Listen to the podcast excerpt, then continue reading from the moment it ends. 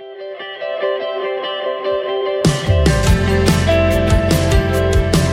listening to the Clear Creek Resources Podcast from Clear Creek Community Church, located in the Bay Area of Houston. Welcome, everyone, to the Clear Creek Resources Podcast. I'm Rachel, one of your hosts, and I'm so glad you're listening today. During our series, Salty, Sticking Out for the Right Reasons, we're discussing questions related to each sermon. This week, we heard the sermon, Love the Other, Fight Tribalism. On this episode, Ryan talks with Bruce Wesley and Greg Poor about living in an age of outrage. It's a great conversation. I hope you find it helpful. All right, so guys, we're in this series called Salty, and we're talking about a bunch of different topics. And this week, we're talking about tribalism. And, uh, and in this week's message, um, Greg, you, we were preaching, and we had some other guys that were preaching at other campuses. Mentioned that uh, people bunching up into tribes is a normal thing, right? It's a natural thing, but yet it becomes problematic whenever we start bumping up against some of those other tribes around us, and there's conflict that naturally starts to, to come up around people. Um, so that's what we want to talk about today. So as you think about tribalism, uh, what are some examples that you see going on in our culture today?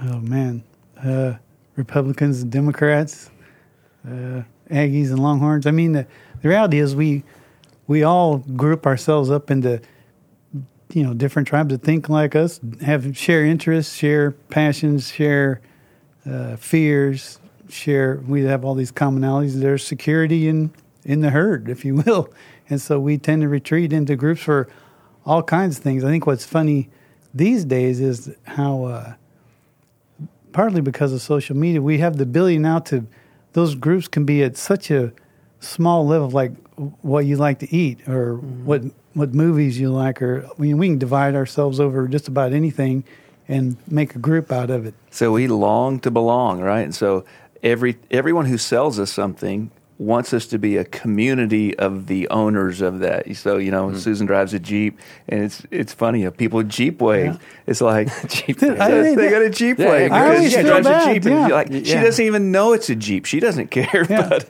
but you know, the point is, anytime we buy See, something, I always wonder. It's like people wave, hey, you know, I'm like, and I don't even like. I don't. Oh, I'm driving this a Jeep guy. And I think what are you assuming about me that we're such good friends? and I don't even know who you are. But he just yeah. assumes you're part of the same community. Yeah, you're part of this tribe. tribe. Am I supposed to be rock climbing or what? You know, I just you know I'm driving around South Shore Harbor like everybody else. It's funny. But well, it's the same way. You know, people will put a uh, like a Whataburger sticker on their car, and it's like I guess they're saying that's my favorite burger, and you know everyone who likes that is their favorite burger. We all belong together. We're we're part of the same bunch somehow. Yeah, certainly. I think you, you, it's a, it is the bumper sticker type of thing where you see you know people's affiliations and their tribes based on bumper stickers, and and it's not just an element of being for something it's almost inherent within it to be against something. So it's like oh, yeah. you know if i'm, I'm going to be you know I'm, I'm a longhorn it's not just i'm a longhorn i'm, I'm also like you know anti a&m or anti ou or whatever it is you know you, your tribe comes with its own set of uh, beliefs and you know all these different things. And part of those beliefs is being against another group or groups. Well or we see like you know you do triathlons when did a bunch of triathlons. The triathlon community is a pretty tight you know, Nick tribe. people, yeah, tribe. But they also, some of that is they feel like you know, part of that is that there's an ego in there, like we're the best athletes, you know, we're the most fit. And then you have the CrossFit community. It's like no, we're the we're the fittest, and so now we have something to argue about, and we all got studies that prove we're right. And there's also like peer pressure, like heaven forbid you stop being a triathlete and do CrossFit because now you you know betrayed one group for this is it's amazing. But we all have these we all have passion about who we are and that means we're right and they must be somehow wrong or less or you know different in a negative way. Mm-hmm. Do you see that even amongst Christian groups that we sort of bunch up into different tribes? Or I guess how do you see that? Because I think we say yes, you do see it, but how do you see that? Yeah, I mean, definitely we see it. Uh, denominations, you know, they're we're all uh, not all, but you know, many are Christian, even believe the same gospel if we got down to the essence of our, our message. And yet, because we can always find differences between this group of Christians and that group of Christians, you know, they're not like us. And so, you know, we even have all kinds of jokes about Baptists and Methodists and Presbyterians that are all peculiar to their particular set of beliefs, you know. Mm-hmm. So, uh, definitely there's there's a tribe in in that sense, and then you know there's the whole the larger tribe of evangelicals versus the tribe of the more mainline or even Catholic, you know, perspectives that uh, make larger tribes. I guess. What What about you? What do you think? You know, that's one of those things. Like when I first started going to church, you know, I was twenty or twenty one, and uh, you know, I was new and naive, and I couldn't understand where I started going to church. This little church was on this road, and there was like four churches in a row on that road, and I was like, well, why don't we, you know, why don't we all just have one building? And they're like, oh no, you know, because they're Baptists and they're. I'm like, okay, but we see that we, I don't know, we hyper focus on the differences, and. Uh, sometimes the concerns are legitimate. I mean, there are theological yeah. issues, but sometimes it's just preference and tradition, and and we hold tight. Yeah, and these days, evangelicalism, those who believe in the gospel of Jesus, theoretically, that's what that's all about, right? This community of people who believes the gospel. Uh, but evangelicalism is fracturing. You know, there's a lot of conversation these days about that. Some uh, some guys that are Acts 29 guys wrote uh, an article about that where they're identifying six different categories of evangelicals and what they're saying is that the the church is being resorted somewhat because of the differences of these evangelicals. So yeah, we're all one tribe, but we we begin to see our differences, and those differences may not be um, theological. You know, they may be political, and in in this case, it's uh, very often political. And you know, people want their church to be all about uh, you know America and Jesus and apple pie, and they all you know that's the more Christian nationalism perspective. And then there's this whole group of people that you know really are saying, well, no, we're global Christians, and as global Christians, there are people from different nations who have the same allegiance to Jesus because Jesus is our King, and so it's more about the kingship of Jesus than you know uh, Christianity in America, and that creates such tension that we see not just the tribes, but we see uh, the the division of where there should be unity. There's great division, and, and these tribes are really uh, driven by the I would say the the negative edge, the thing that makes people mad, uh, more so than the positive side of what they believe in. Hmm. Yeah, that's really helpful. So why do you think that is the case? So I mean, you think about like what's going on inside our hearts where we don't just you know find a group of people that we have some natural affinity with that we actually have to be against something else. We become adversarial. I mean, even you know, Greg, you know, tell a story about um, you know going to an Astros game yeah. and with a Cardinals hat and people yeah. you know doing all kinds of stuff to you. Yeah. So. Am I allowed to tell? Yeah, tell story? the story. Yeah, I so, I yeah, I went to an Astros game. It with uh, Greg Penner back in the day. Was a playoff game, I think. No, anyway, the Astros played the Cardinals. I had a Cardinals hat on out. I'm in there with Penner. So we get out in the parking lot, and this gentleman saw my Cardinals hat, and I think he had a few too many, but he was very upset by this. Oh, Cardinals hat! Well, let me show you. And he says, "I'm going to pee all over your car." So he turns around and starts relieving himself on this tire, and he looks at me. He's like, "What do you think of that?" And I'm like, it's not my car. I don't care. but he felt, you know, he felt enough enmity there that he was going to relieve himself on my vehicle. So, yeah. So, what do you think is going on in his heart or in anyone's heart who sort of bunches up in these different tribes and have these adversarial relationships with other people and other groups? You know, I, I I've seen this. You know, I don't know. I think the Lord wires you up certain ways, but if you if you look at if you go through the the New Testament and look at um, almost all of Paul's sin lists, if you will, all the places where he points out, you know, he lists these adjectives that describe how broken men are. Um, so many of them are relational. You know, gossips, slanderers, you know, uh, murderers, and so I just think that part of the our brokenness, part of our sin that dwells in us, uh, fractures relationships. We we are bent to be at odds with other people in the same way that our sin makes us at odds with God. We just can't help it. And so um, we find reasons. Hmm. Yeah, it's funny how we're created in the image of God. We long to be with God. If if there is a tribe we want to be a part of, it's the kingdom of God, right? So I mean, we that that's a, probably a beautiful attraction that we have, and yet our sinfulness does um, make the ugliest thing out of tribalism, or, or mm-hmm. you know, it makes the ugliest thing out of our differences. So it's this this pointing out of differences in a way that is accusatory and blaming and hate filled, um, because I guess we're we're seeking some sense of validation or being better than another. Yeah, I think when we're, you know, when your identity is is outside uh, the story of God and how you're part of His story, then every then everybody that's different than you is a is a threat, right? They're they're a competitor, they're or they're in some way, um, you know, you're denying that what you think or do is valid, and so you're just it's that's why people struggle with anxiety because everybody's an opponent, and so uh, yeah, we we just we just have tension with everyone because we can't help it because we we have no choice but to focus on how there, let's, let's face it. I mean, whatever you are, especially if say you're a Christian, like there's probably about however many how many people are there on the planet like 4 billion people that don't agree with you you know and so we retreat to the group of people who do agree with us and find some sense of security in that yeah you bring up identity and i think that's such a, a root issue here you know when we find our identity as christians if we find our identity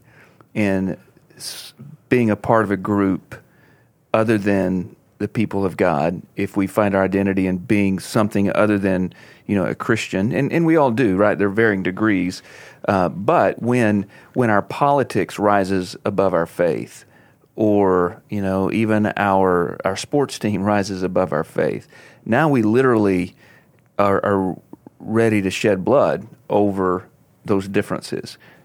Uh, our our brokenness, which we all have, becomes exacerbated by this identity uh, challenge that we, that we have, and so. Um, people who get really, really angry over things that seemingly are not that big of an issue, right? Um, which happens all the time on social media. I, I always want to ask so, why are you so mad? And I think in most cases, people probably can't tell you why they're so mad. But I think if you get down to the real issue, they're so they're so flipping mad because what someone else said actually threatens their sense of identity because they they questioned some sh- should be lesser identity, but some identity marker in their life, uh, and therefore it's a uh, you know it's a threat to their life.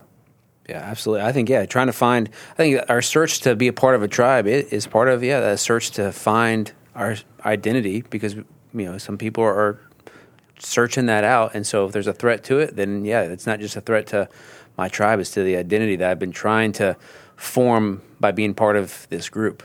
So do you think this is more a recent phenomenon or do you think it's been hmm. going on for a while? I mean, you mentioned social media and things like that. Like, I mean, how would you, how long has this been happening? Uh, forever. Yeah. yeah. But I think, I do think these days it's just easier, right? There's more ways to identify yourself with a group, you know, on media and stuff like that. And so I just think it's much more visible. And I do think our culture is much, I mean, I don't know, we're just in a season where it's the thing, right? We just, you're, everybody's going to fight. Every, well, I'm right and you're wrong. Well, I'm good, you're bad. You know, I'm holy and you're evil. And that's just, boy, I don't know, that's just, uh, it's the trend of our society right now. Yeah, I mean, it's it's as old as time, but but it's uh, everything's compressed and everything's expressed. Hmm. So you think about how everyone's opinion gets posted for people they don't even know to to see on social media, and um, and the political vitriol is such that you know if you if you disagree with me, you're you know you're crazy, you're an idiot, you're un-American, um, and again, all of that just gets inflated with, with social media. I, th- I think it's interesting. Uh, we're you know recording this what is today Tuesday, yeah, and uh, so just uh, a couple of days ago on 60 Minutes, the whistleblower from Facebook, you know, uh, came out saying that all these internal documents at Facebook uh, say that the intent of Facebook is of the algorithms is to stir up anger because people if they st- if they're angry they stay on longer. So if we can keep people angry they stay on longer and we make more money and of course facebook's denying that but that's what this whistleblower is saying.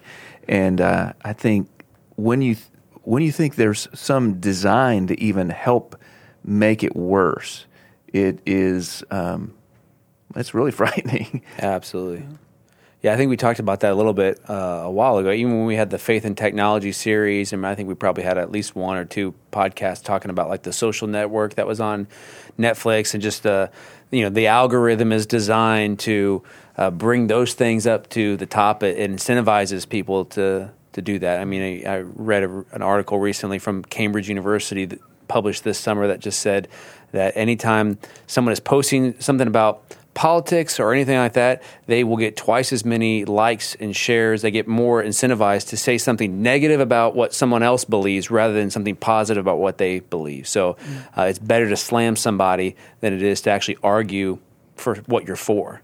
So it's just interesting to think about. Yeah. Yeah. Well, the troubling thing to me is that, you know, as a follower of Christ, as followers of Christ, it seems like uh, we should be able to live above that. I mean, we shouldn't be tossed around as you know, as Ephesians four, we're like by every wave of cunning and every scheme. I mean, it just throws us back and forth. But that's what that sounds like to me. It's like people are just being worked, mm-hmm. and which is the way of the world, right? So, but as a follower of Jesus, I should I should have an anchor, right? I should have an identity that that I find security in. That I don't have to be controlled or manipulated or um, played, you know, against against everybody else because of what I think about a certain thing. Because I can rest in who I am and what I know is true, um, and find a place from there to respond differently to people who disagree with me than than the world does today. I mean, I got room to grow like everybody else, but I think that's who we want to be, right? Mm-hmm. Yeah, eh, you talk about that like there's a macro view and a micro kind of expression of this. Talk about that some. Well, I think this is this this is just the way my brain works, but I think we it's easy to look at the media does this and the, you know the political parties do all these people uh, you know they take all these uh, positions that cause problems, but really the problem is in my own heart. Like I'm not secure in my own identity in Christ, or I'm not satisfied with it. And so I've set my hope on all these worldly things or fleshly things. Um, and so when, when people are different, they're, they're threatening the things that I really have my hope in. That they're threatening the things I really want to do instead of the things that God calls me to do. And so I think part of all that stuff, really, we, we just use it to deflect from the sinfulness in our own heart.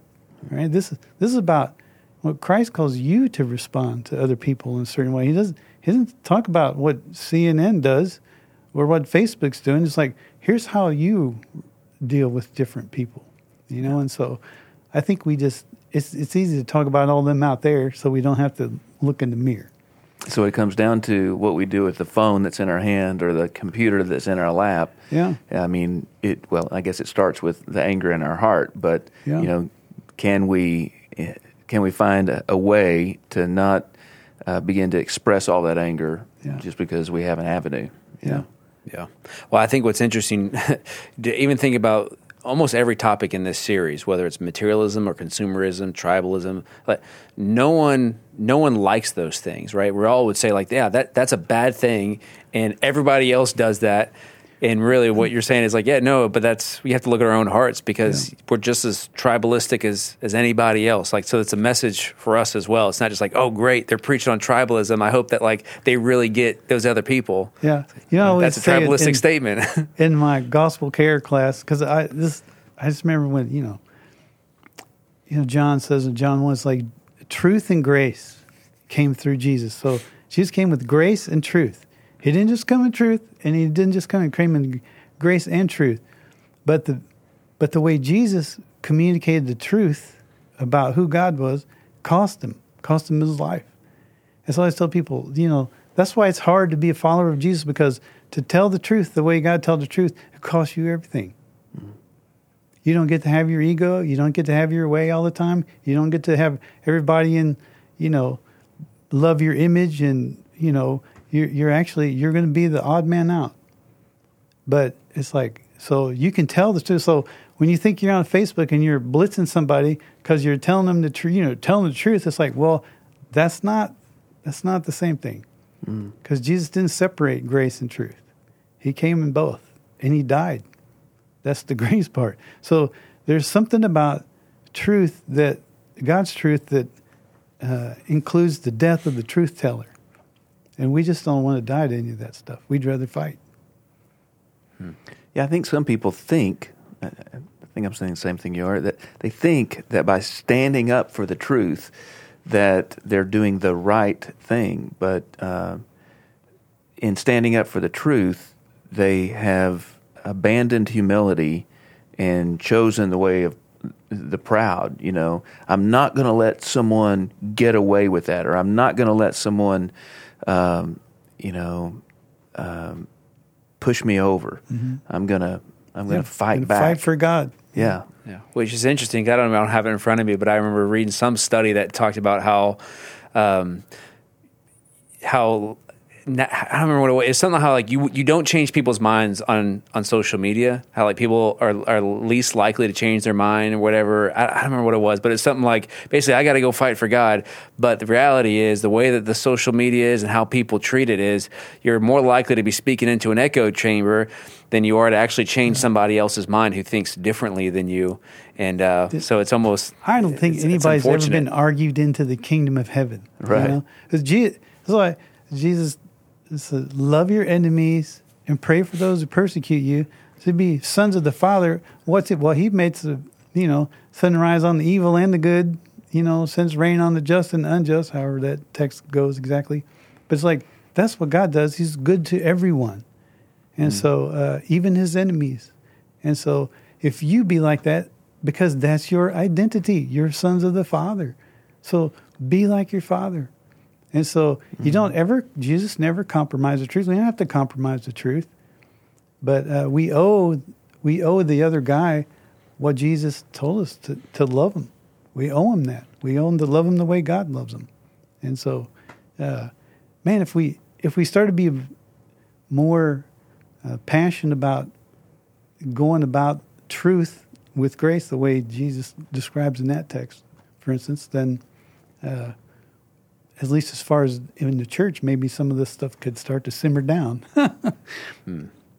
Yeah, Bruce, you mentioned that it's it's almost like we there's competing identities, right? So, what are for at least for followers of Jesus, like what are those um, those identities that are most prevalent or they're the, the most attractive thing for, for people to to grab hold of as a competing identity today?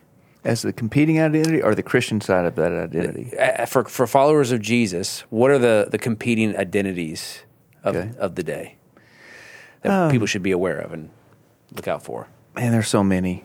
Uh, if you think about the very things that we consider to be idols in our culture, all of them have an identity. So if uh, if money is an idol, then the the being that person who's successful and has all the markers of success would be an identity that goes along with that, right? Or if um, being smart is so important to you because you're you know you're an academic or you just read a lot or whatever and you always want to be considered smart then that's another kind of identity so really it's it's whatever the uh, the, the uh, idol of the culture is kind of shapes that those identity markers. Did you have some in particular? No, I was just thinking about like the the um, the tribal identity. So I mean, like, how are Christians guilty of tribalism today? Like, what's what's the thing that is most alluring? I mean, you yeah. mentioned politics earlier, and you know, th- right. things like that. I mean, obviously, there's a lot of different affiliations, tribal affiliations people have today that, you know, some of them are somewhat trivial, like that might be a sports team, even though it can obviously go, you know, cross some lines, you know. But what are the things that really it it, it threatens people's um, their Christian identity of saying like it, it almost and at times maybe even dethrones Jesus. I mean, I don't want to say you know accuse somebody of that, but like what what are the, the bigger threats for people? Well, I mean, we've mentioned politics already, but I think especially coming out of the last couple of years, I, it, it, seems that's one of the most prevalent. Is uh, and, and, you know maybe people wouldn't boil it down to something so so simple as you know red or blue, you know Republican or Democrat, but uh, being you know conservative or uh, you know, a constitutionalist, or I mean, there are some more nuanced versions of that, or uh, people who who think government should care for the people, or you know, however they characterize it, so that then they take on the identity of being the the rescuer or the defender, uh, as opposed to just you know carrying a a, a political moniker of some kind. So what's the antidote? Like how how should Christians live their life in a way so they don't fall into these tribalistic things that are just lesser identities. I mean, they might still identify with certain groups or opinions, uh, affinities, but yet don't let those reign supreme over their, their hearts. Yeah.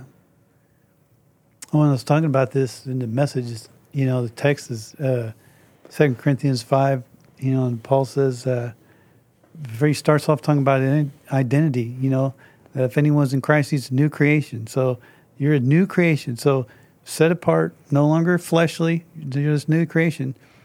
And then he emphasizes that we've been uh, our redemption.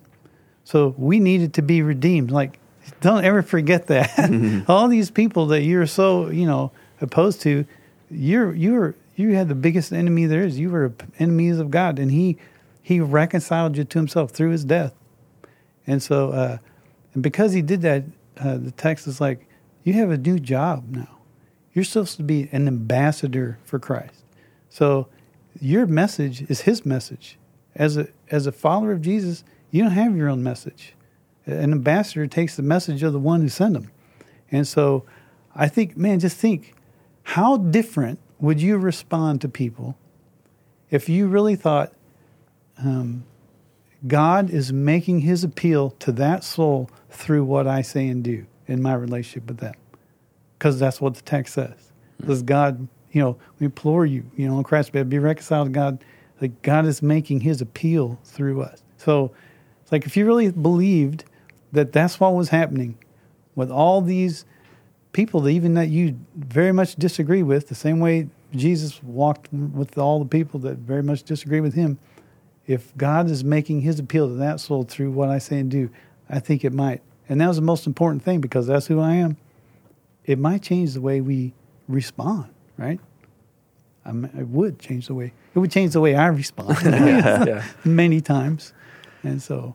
Yeah, I think that's rich. I, I think in some practical expressions of that is, uh, you know, if if we're really embracing our identity as children of God, we're ambassadors for Jesus' sake, then we would stop finding our security in in labels, you know, or um, just tribal points of view.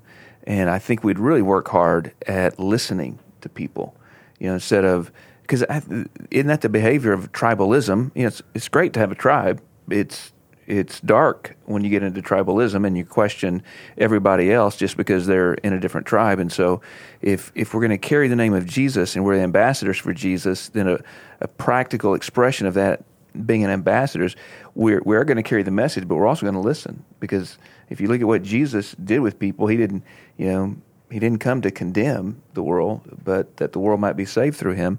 And so quickly we'd move toward more of a listening posture and and not just surround ourselves with the echo chambers. You know, I just think about how people uh, can tend to only listen to the same group of people and the same source of news, and they keep just get getting reinforced in the same ideas all the time. And it's not that the ideas are bad; it's just that they they're not acknowledging that we are sent to people who have a very different point of view. So we're sent to love them and to listen to them and to bring them a new message, a different message. And you can't do that from an echo chamber. You got to do that, you know, in flesh and blood in real relationships and um, having real conversations. Hmm. I do think there's a, you, can't substitute interacting with other human beings. And uh, I do think that's, if there's a negative side, so I'm old and so maybe I think this way, but I do think if there's a negative side to all the social media stuff, it really just provides a platform for people to be hateful and ugly, and there's no consequence for that, right? You're not you're not in the presence of someone, and so uh, you know Jesus didn't pronounce things from money he he came here to walk among us and and listen and talk and teach and ask questions and answer questions, and uh, he really he understood the human condition. He understood sin. He understood the environment that produced the way we respond sinfully. He he engaged in all that so he could have compassion on us. And so I think, man, I just think that many times I sat in my office and talked to someone who's who's got a lifestyle that's you know crazy. It's destructive and harmful, or, or they were in all, they find themselves in all the situation. But you listen to them for an hour, and at the end of the hour, instead of wanting to point your finger and rage at them, you're you're crying with them because your heart is broken because you you connect with someone's experience and it it changes the way you respond to them, and you don't have that experience from behind your keyboard. Mm. And so I think, you know, you just have to, like Bruce just said, just takes it's face to face. You have to spend time with people, and uh, it's not easy, uh, but it, it will it will soften your heart. Yep. They're no longer the label. They're no longer whatever the label is, uh, or they're no longer the other tribe. They're this person with a name and a life and pain and need, and so yeah, that that makes all the difference. Absolutely. Well, and you think about how the gospel is what reconciles us. You know, so we're talking about tribes, and you see when when tribes are mentioned in the New Testament, especially in the Book of Revelation, you see you know this host of you know people from every tongue, nation, and tribe. And tribe is used differently than what we're talking about. We're talking about more just like people who are like you and think like you, but how the gospel unites people and reconciles people. And so that's how you know you look across the the multitude of people who are worshiping Jesus for all eternity in the book of Revelation. It's all these different tribes because that's really what is the ultimate uniting thing. So i mean the you know the natural propensity for humans to group up and to be, be, with people who are like them it's like the gospel is actually trying to, to draw those people together to unite people even in our differences and to understand someone else's perspective and to ask questions and to know their heart and to see another human soul that, that God loves and that you are called to love as well. And uh, yeah, it's a, it's a beautiful picture. It is. And if we could live it out, if I could live it out, then we would be fulfilling what, what Jesus calls us to do to be his ambassadors. So, yep. Yep. All right. Well, hopefully we can do that. we'll grow in that. But I appreciate you guys having this discussion. Thank Absolutely. Yep. Thank you guys so much for listening today. I hope this conversation was helpful. If you want to watch the video of this podcast or share it with a friend, you can find it at clearcreekresources.org, where you can also find articles, music, and a lot more. Again, I'm Rachel. Thanks so much for joining us today.